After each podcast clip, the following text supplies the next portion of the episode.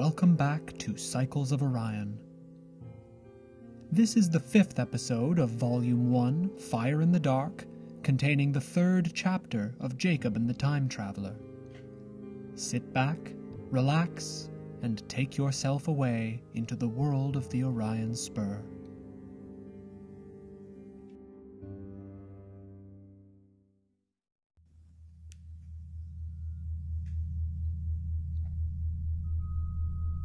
Jacob and the Time Traveler, Chapter 3 On board the Merceau, Jacob's trading vessel. Cryogenic stasis is one of the most regrettable experiences to impose itself upon interstellar travelers. It's the juices.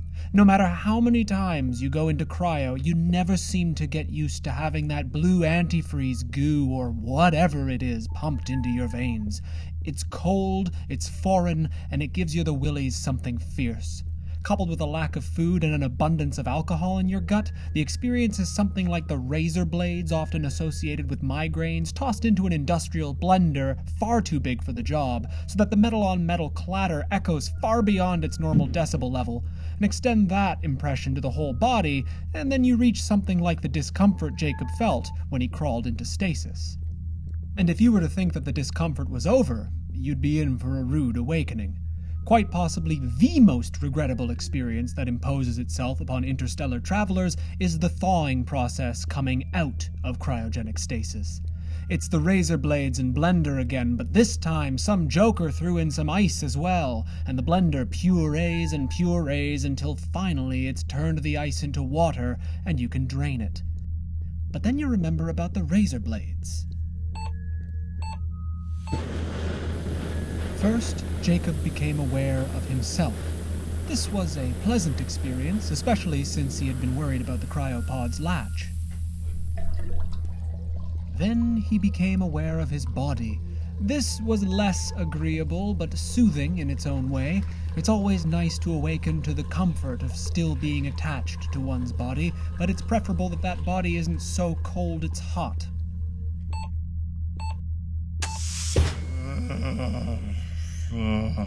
And as you can hear, finally Jacob became aware of his body's week long inactivity. The blue goo was slowly pumped out of him and replaced with blood as the ship ran a diagnostic on Jacob's bodily functions. He ached head to toe and felt inalterably groggy. This was the worst hangover in the galaxy. But at least he could look forward to the alcohol in his gut making its way into his new blood any minute now. I stagger onto the bridge and collapse into my chair. I don't know why I picked these fluorescent white lights to put everywhere, but here they are. And I'm forced to shade my face with my hand, at least until my eyes adjust. I hear Max stumbling out of the cryo. He clicks under the bridge and looks up at me like he's just been through hell. I say, Right? He keeps quiet, just stares up hatefully. I don't know if that's because of my grogginess or his thawing, but uh, who knows? Probably both. He walks slowly over to the co piloted seat and curls up when he gets there, and I get to thinking. For the past year or so, Max and I have been drifting apart, and I spend a lot of the time wondering why. I mean, this is my fuzzy orange friend, right? I want to make him happy. Sometimes I think that Max is just as unhappy with my life as I am, but I try to avoid that thought because it always leads me to wondering why we're both so dissatisfied. And I always come back to my dad's. My dad's, or in Max's case, me. My dads were hands off. Maybe you know the type. It's not that they didn't try, just that they didn't try. Physically. They were full of talk, full of praise and support as long as it came from words. I don't know. I was an obsessive kid. I'd have chased anything that was put in front of me, but when they saw that I was getting good at flying, they just sort of checked out. Like they thought I'd found my calling and I'd be able to find my way from then on. It's true that Jacob was an obsessive child, but what he won't tell you is just how unadventurous he was. His father saw ambition in the way he pursued flying rather than him clinging to safety, and so he was allowed to become more and more insulated within the protective shell of affinity. But soon the idea of pursuing something for life terrified him. He had concentrated on flying for so long that nothing else mattered. It was his life, full stop. It was where he was most essentially himself, and his self was the quintessential pilot. With regard to his fathers, Jacob had seen a lack of concern. But what it really was was poorly calculated philosophy. Jacob appeared to be thriving, jumping hurdles at every turn, but it was all too easy. By the time he was ready to make a try for a top post in the guilds, he had never failed at anything, and the very thought was enough to make him vow to never fly again. I lived on the rock in Port Dyson for several Vermalen years, working on the harbors, biding my time, watching the ships come in. But after seven and change, I couldn't take it anymore. I had to fly again. I hated that I was going back to it. It felt like giving up on a dream. But in the end, it was all I had. Even regression was better than total rebirth. But of course, my years on the ground and out of practice had made me rusty. I'd fallen behind. The only job I could get was a low level courier for the Vermalen Postal Service. Now, looking at it from the outside, a courier job doesn't seem so bad. You get your own ship, which can take you anywhere in Vermalen and around the sector with express visas. My ship even had a decent defense package, which, you know, I never get to use or anything, but it's kind of a rush to know that if you get nailed by pirates, you don't have to negotiate. But anyway, the reality of the job is way worse than it sounds.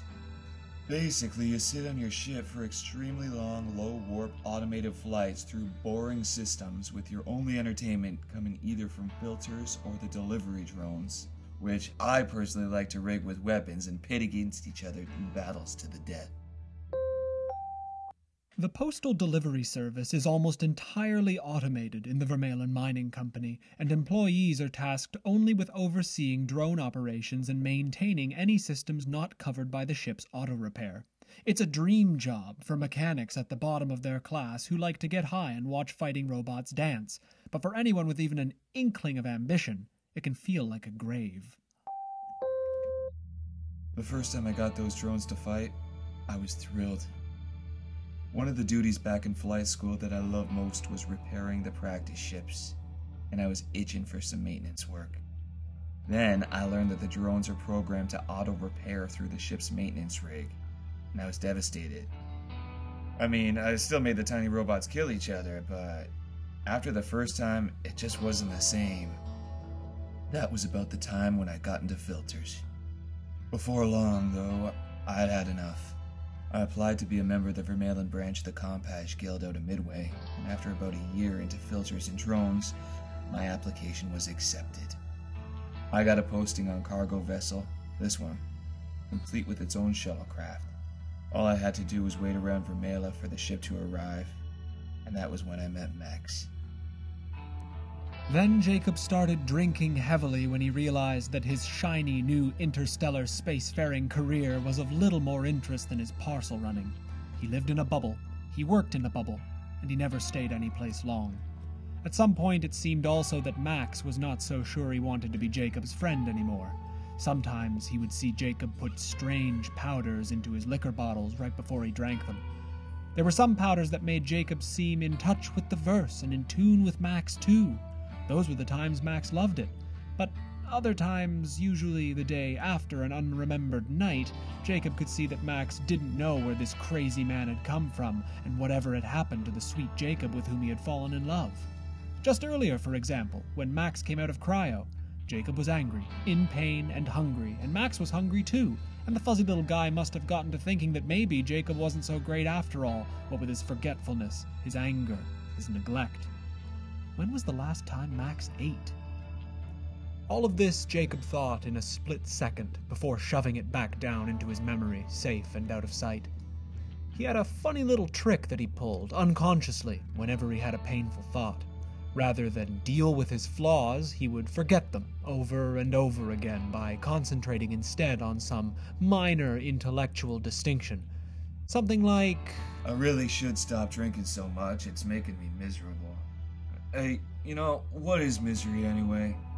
Sometimes I get to thinking it's the truth. Like maybe truth is just life with all the fun parts taken out. The pain this caused him intensified with neglect, but in forgetting, Jacob could convince himself, even for just a moment, that he was content. But content was the most that that policy could provide. This he knew, but this he forgot. I give Max a scratch and then smile down at him. He bears it for a bit and then curls up at the opposite end of the seat. Fine, whatever. I wave a few commands into the helm and then start to realign for descent. And now it's time for docking procedures. This is, uh, Jacob. Jacob. Jacob. okay. Ready, Max? Good. This is the Merceau, Merceau, Merceau coming in with Kirsten. Requesting berth in Arcadon City. Over. I guess this is what happens when no one gets paid. Alright? Well, they don't have government, so maybe they don't have Port Authority. One way to find out, I guess. Jacob shut down comms and, after decompression was complete, made his way to the hangar, where he willed the Merceau to lock up tight before he and Max descended onto Agathon.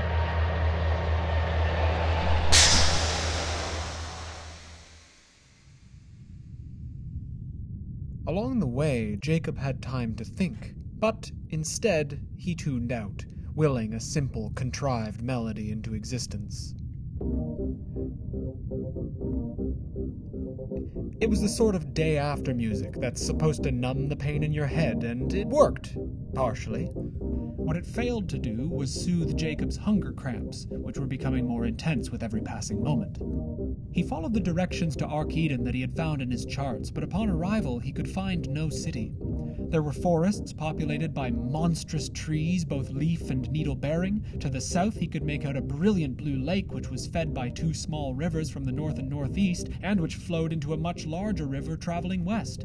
On the eastern horizon, mountains shot up, jagged and white at their peaks. It was late into a hot season, and so they were sparsely snowed. But there was no city. Enough! There were a few modest homesteads and what looked like a cobbled forum in the middle of a small town, but nothing that resembled anything like what Jacob knew as a planetary capital. He hovered above, searching the ragtag assortment of quaint rustic buildings for a sky harbor, but he found no such structure. He scanned the town's limits and found a grassy field two kilometers from the town center, flat and long enough for a landing. On the far end of it, under the forest's edge, were about a dozen vessels of varying size and function. He waved up another hail. This is the shuttlecraft of the Merceau, Merceau, Merceau, Hail Arcadon Port Authority, requesting. Would you land your bloody ship already? You're frightening the locals hovering around, circling up in the sky like that. Who's speaking? Over. And a moment too late, I realized it was Matthew. Matthew, and no, there isn't a port authority. There isn't even a port. Land next to me under the trees if you want. Scan ID Cutlass. I'm not gonna leave my shuttle in a field without decent security. Do you know how much the codes to my ship are worth right now? Over. What, you think someone's going to steal it? Do you have any concept of where you are? Remove fear from your vocabulary and hurry up. I'll have you know that. And stop saying over. You sound like the feds. And get off the line. I'll be at the library. The broadcast cuts out before I get a chance to say anything else, so I reluctantly land my shuttle and taxi over to the now dusty silver hull of Matthew's ship, the Cutlass. And at first, I'm shocked that the whole ship came down at all. It's not a big ship by any means, and it's not exactly the most aerodynamic looking thing. But, and this is what got me, I figure if the halo is convertible, probably the wings are too. Matthew might have a whole propeller system in there, or jets, M drives, even just a glider if he used his primaries. Bastard travels in style. I call up my security protocols and I activate everyone, even the auto destruct. If anyone other than me tries to get into my ship, it'll blow up in their face. I say it like it's my choice, but it's guild mandatory. I'd probably skip that feature in particular, if only for the comfort of not being stuck on Agathon. As soon as I open the cockpit, Max bounds out over top of me, thrilled to be anywhere other than a tin can. He always does this whenever we touch down together. He'll be back at the shuttle in a few hours, no doubt, fed on the kindness of strangers and filled with the smells of a new world. And speaking of smells, the first thing that hits me about Agathon is the air. It's thick, so much closer than the dry, static oxygen of my ship. I have to take a moment to relearn how to breathe. I'm not used to so many smells at once, and so to me, this place reeks. The air is thick, drenched in musk, and shot through with smells that I've never smelt before. It's organic, and that's definitely not a good thing. It smells of forests and plains and bogs, lots of bogs. But in there too, you get the familiar stinks of sweat, piss, and. what the hell is that? Somewhere deep in the planet's gassy cocktail, there's an air that awakens something within me. A primal instinct, like anger, lust, and fear rolled into one. It straightens me out, turns my mind into a single point of searching. I queue up my olfactory input for analysis and run a search. But there's no wireless here. I check my connection again, but I get nothing. The verse shrinks down to a field outside Arcadon and presses me in on all sides. I take a deep breath and find the scent again. I analyze it, overanalyze it, lose it, panic for a moment, find it again, and inhale twice as hard. My stomach roars as I lurch forward in search of the source of this godly aroma. One foot follows the other without my telling them to do so. I smell it. I bathe in it. I try to categorize it.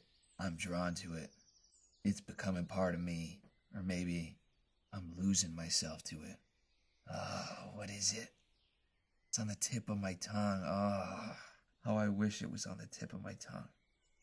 Something about it triggers a half forgotten memory, a kind of strange deja vu. The more I try to understand it, the less familiar I become. So I take another deep breath and try not to think about it at all. I breathe in the air and let my head soak it up. Meanwhile, my legs are still moving and I've followed them to the first buildings of Arcadon. The streets were abuzz with life, a feature Jacob had missed from above. A patchy canopy hid many of the town's streets, which were made from the same cobbled stone that made up the foundations of most of the buildings. The upper halves of those buildings were built from wood or straw, the flimsiness of which Jacob found almost too ridiculous to ridicule. He wasn't sure if it was funny or not that the capital of the Fellowship could likely be leveled by a scouting craft. Uh, perhaps that wasn't fair. A strong breeze might do just as well. But the smell.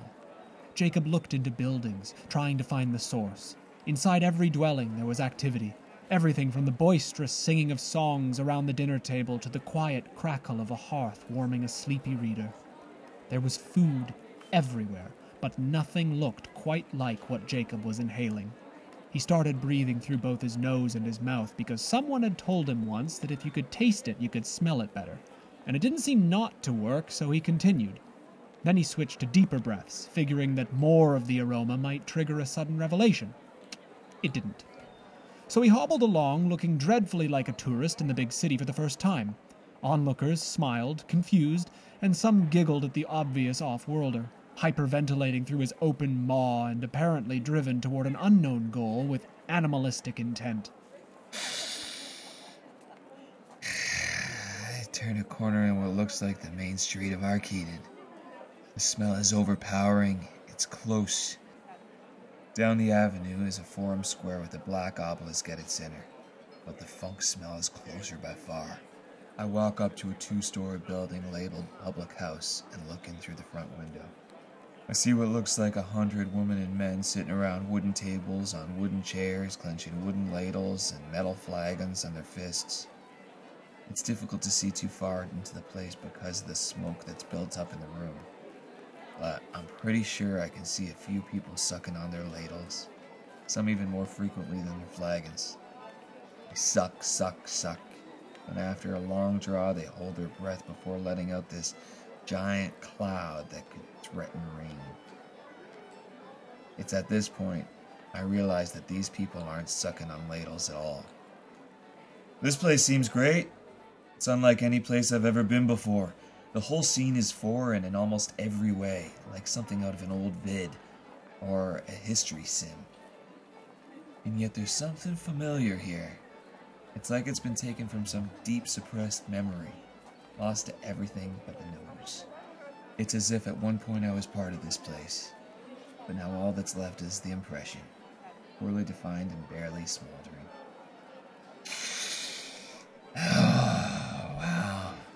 It's stronger than ever. But now it's mixed with sticky sweet and sour smell and that hunk of dried beer. I can't resist it any longer. The moment the door opened, Jacob was severely affected. A grin almost immediately crawled its way onto his face. The public house exuded jubilation and energy, and it was hard to resist being caught up in the excitement. About what all these people were excited, Jacob could not say. At a table close by, some were playing dice, rounds for rounds. Farther off, others were puffing on their pipes and cuddling into their neighbors. Though the head count was tremendous, the pub seemed awfully small. It was cramped, and even smaller still for the haze, and then again for three levels bar, seats, and dance floor. At the back of the floor was a tiny stage where a band was playing fiddle, reed, and squeezebox, gaily performing the latest local flavor to a swaying audience. Jacob took a nervous step forward, unable to see much through the smoke or the crowd. He inhaled lightly at first through his sleeve, but caught a whiff of the smoke and realized that it wasn't nearly as acrid as expected. And then there was that other smell, the smelliest of all. Visibility ceased to be a problem.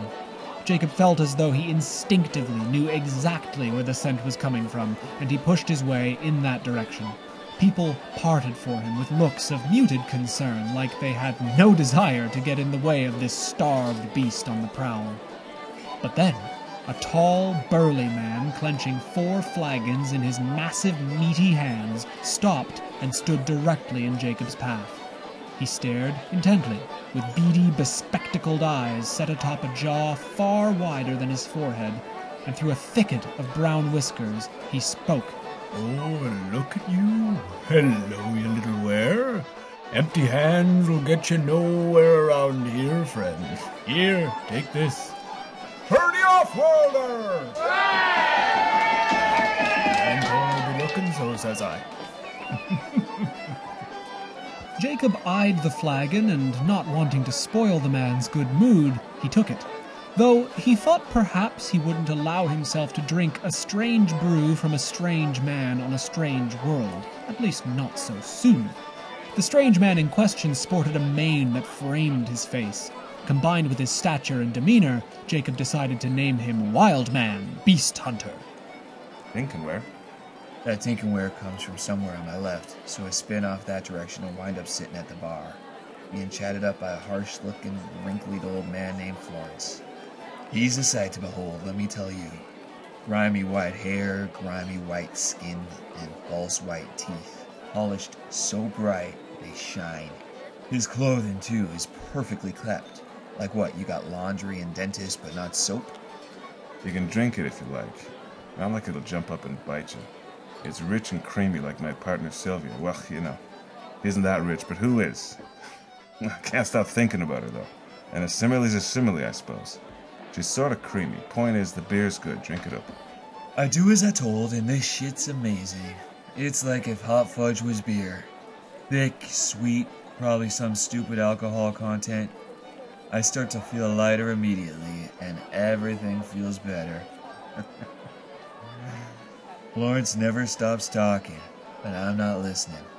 All I can think about is the smell and where I'm absolutely certain it's coming from. Behind a glass pane, behind the bar, behind Florence, there's this Stone Age looking thing just spinning around, roasting meat over a fire. I can't stop staring.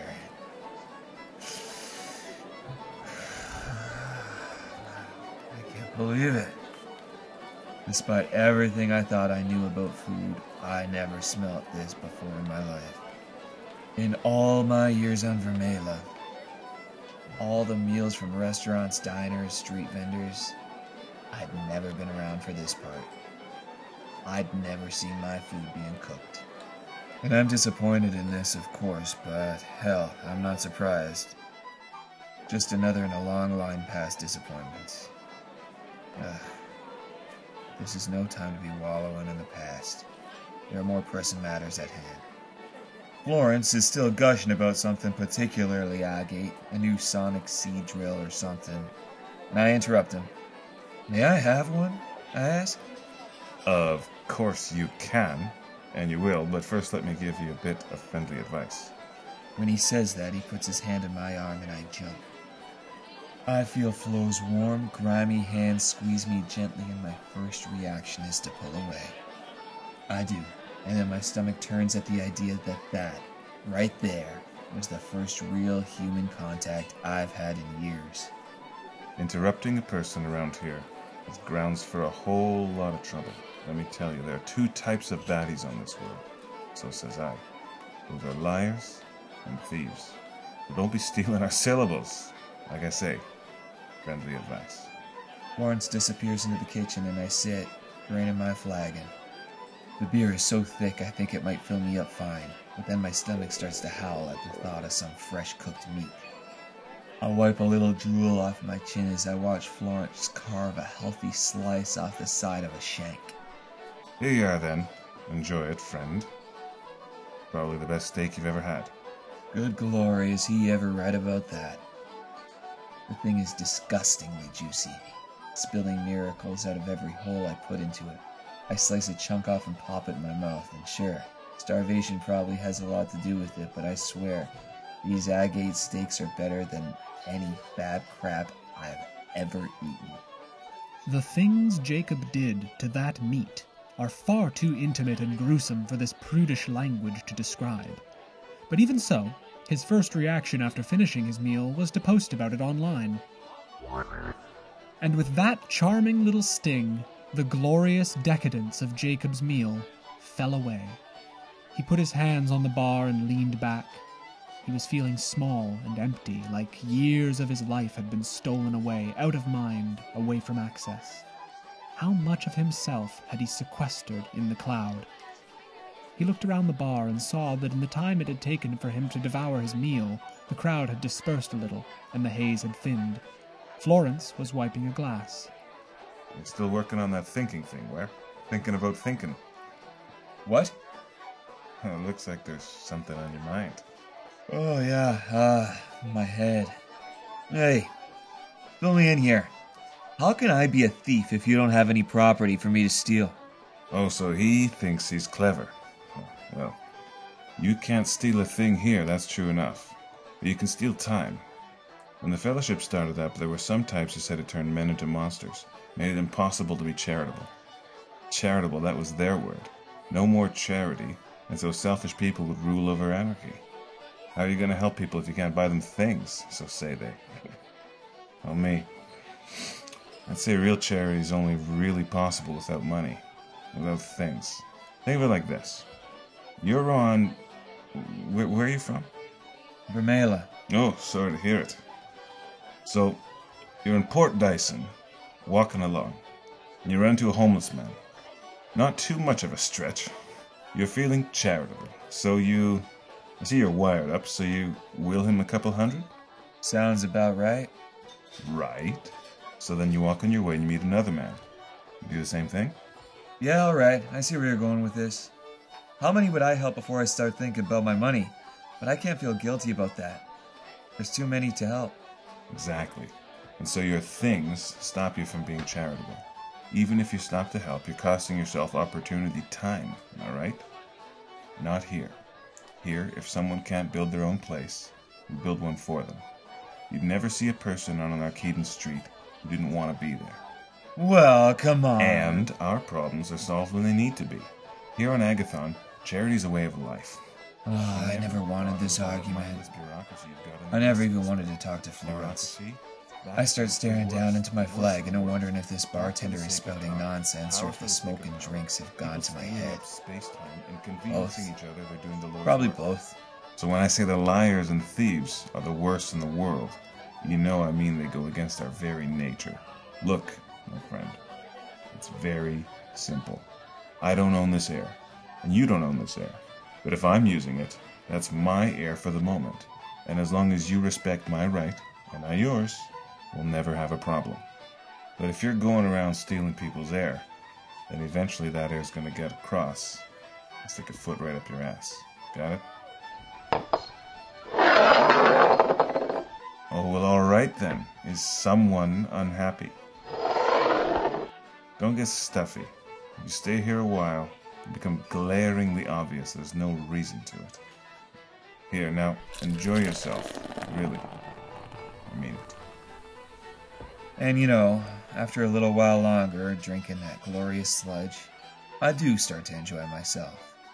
But about three sips into enjoying myself, I feel this tap on my shoulder. I turn around to see the time traveler looking, shall we say, impatient. All at once, I remember why I came to the Arcadon in the first place.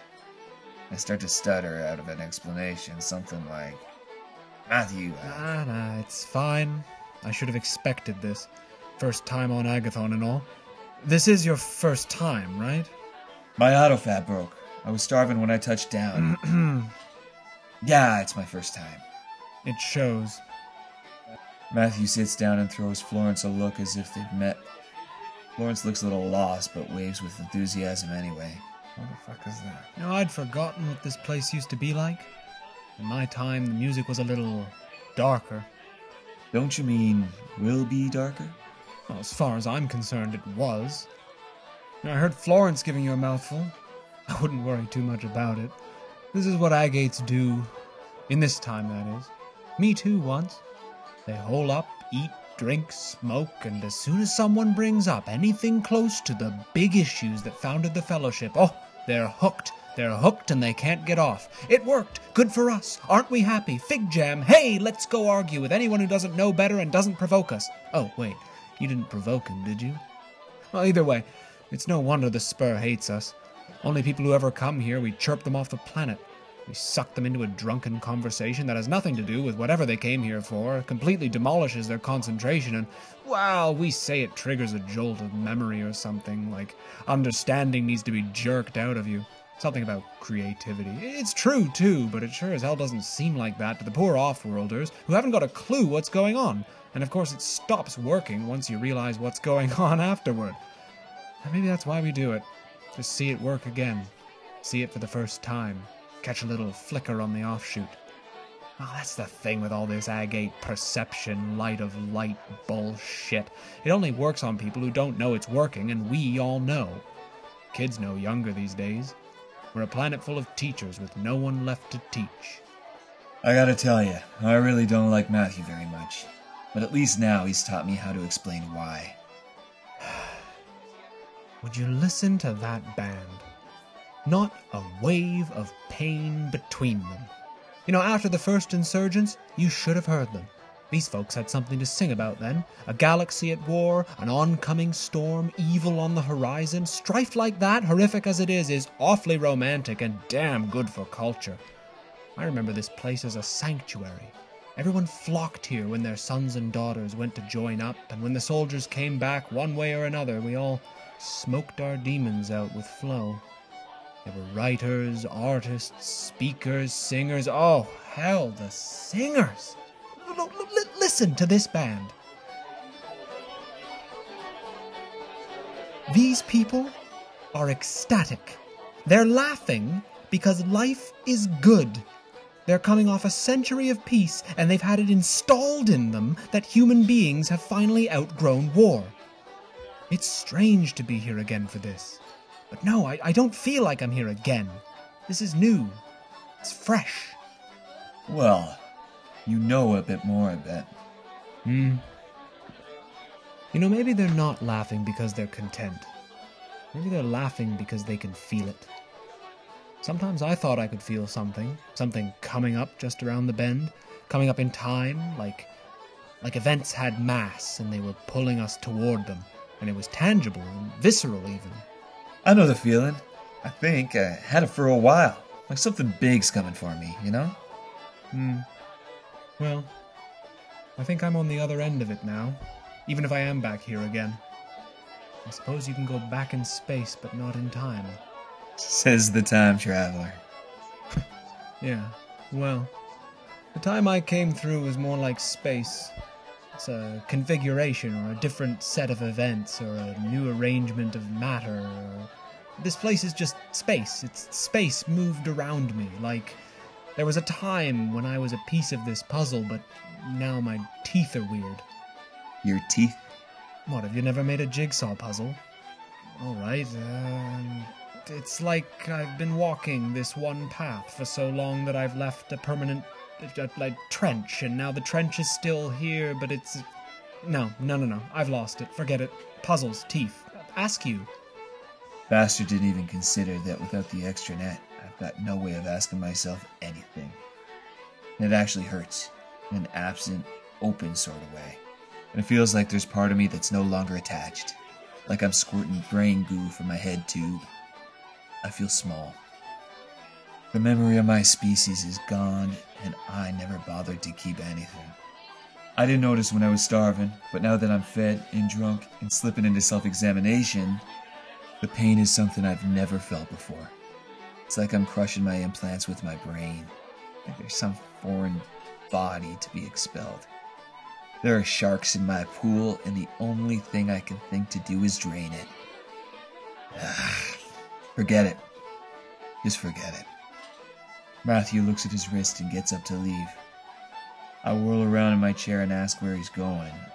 He didn't stop. Pushing open the front door, he says, Appointment with a librarian. I jump up from my seat and run out the door, but then I remember that I haven't paid, so I spin around and re enter the pub. Then, of course, I remember that I'm on Arcadon. I walk out again, and behind me, I hear a few practice chuckles. Matthew doesn't seem to be in too much of a hurry, so I walk pretty slowly behind him, taking in the sights and savoring the lingering taste of my meal. Ha! This place is turning me into a poet. Really, though. Arcadon is unlike any other place I've ever been. The buildings look ancient, so much so that they blend into the countryside. Most are covered in vines, others in moss, and some are actually entrenched into the hillsides. It's far from the wild and dangerous lands that I had pictured. Now that I'm here, it's like something out of a fairy tale. Every person on the street has at least this little grin on their face.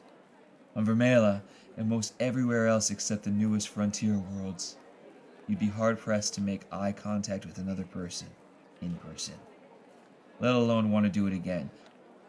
But on Arcadon, people are warm, like they've got this inner furnace that burns a little hotter than anywhere else. Here I can feel mirth, like real mirth. Not the chems. Here I feel permitted. Not just tolerated, accepted. Another thing I notice is the kids. Everywhere I look, there are kids following grown ups at different levels of attention. I've heard about this.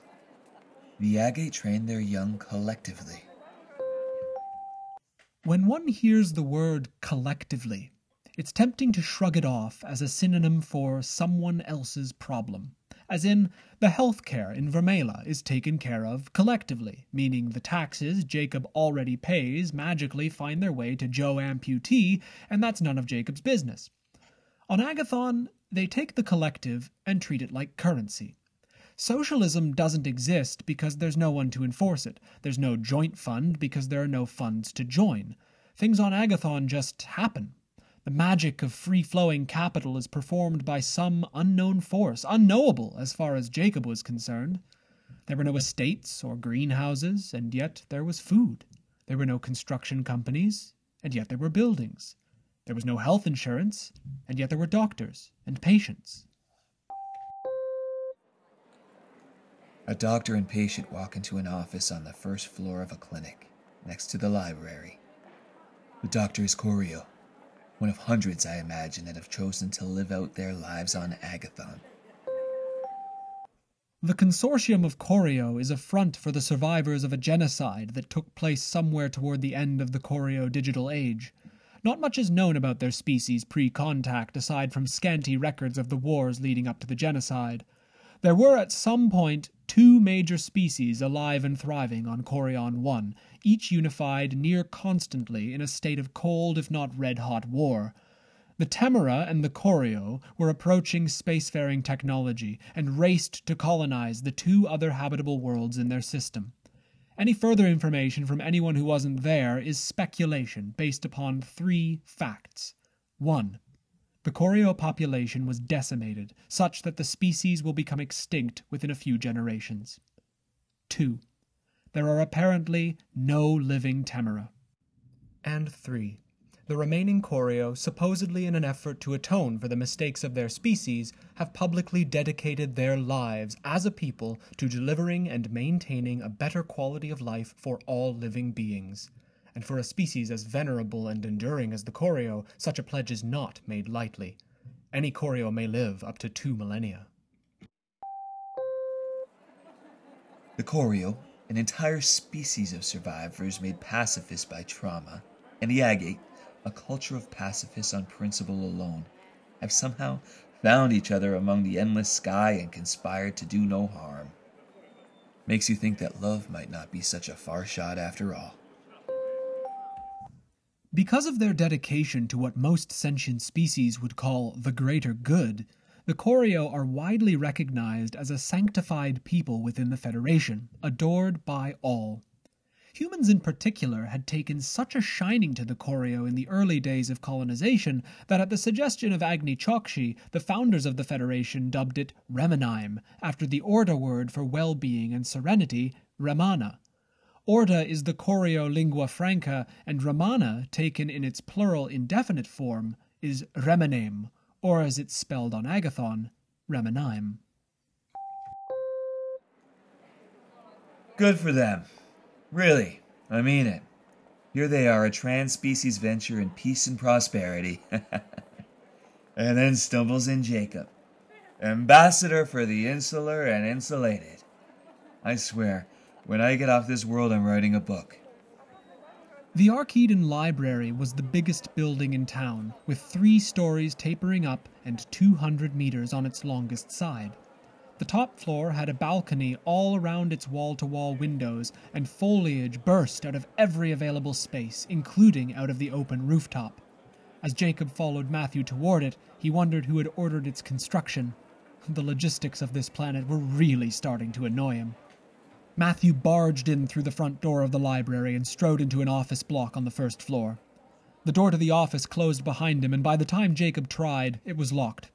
Exasperated and forced to wait, he perused the library's amenities industrial fabricators, apparently free to use, workshops, garages, cyber lounges, all open to the public. There was even a room of shelves filled with books.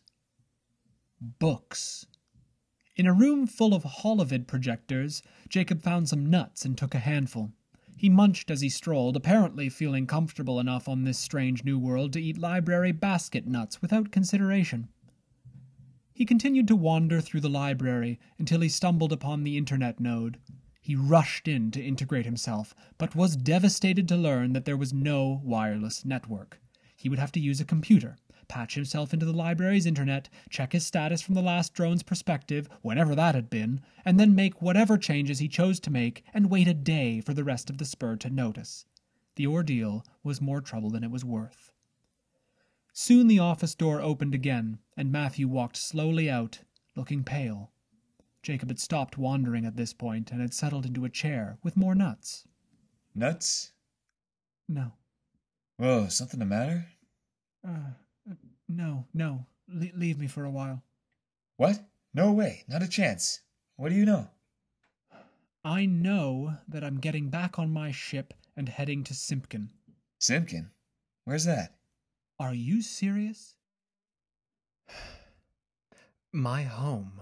I need to see for myself. Well, can I come? Oh, oh, you're asking now. You could, yeah, and I can't stop you. But I have to recommend that you do not. Why's that? Because I don't know you. You follow me here, hoping, I suppose, to witness the great spectacle of my travels, and then you get caught in the pub like a damn tourist, and goddess, I hate tourists, and now you want to follow me into what may be the most intimate and private moment of my life. So there are two of you. No! So what? What did you find out? Earlier, I ran a few searches for myself, and I couldn't come up with anything. Fine, I thought. I used to move around a lot, and I tried to keep off the records. So I met with a librarian. Information is free, but it's plentiful, and no one knows it like the librarians. If anyone were going to be able to find me, or at least find my family, it would be that where, but. But what? He'd never heard of me before. Didn't even know my surname. It's like nothing to do with me has ever existed, so say he. Crackpot, so says I. The library's getting sloppy. I got him to run a search for Rebecca. She's in Simpkin, and I'm going there now. If you're coming, follow me aboard the Cutlass.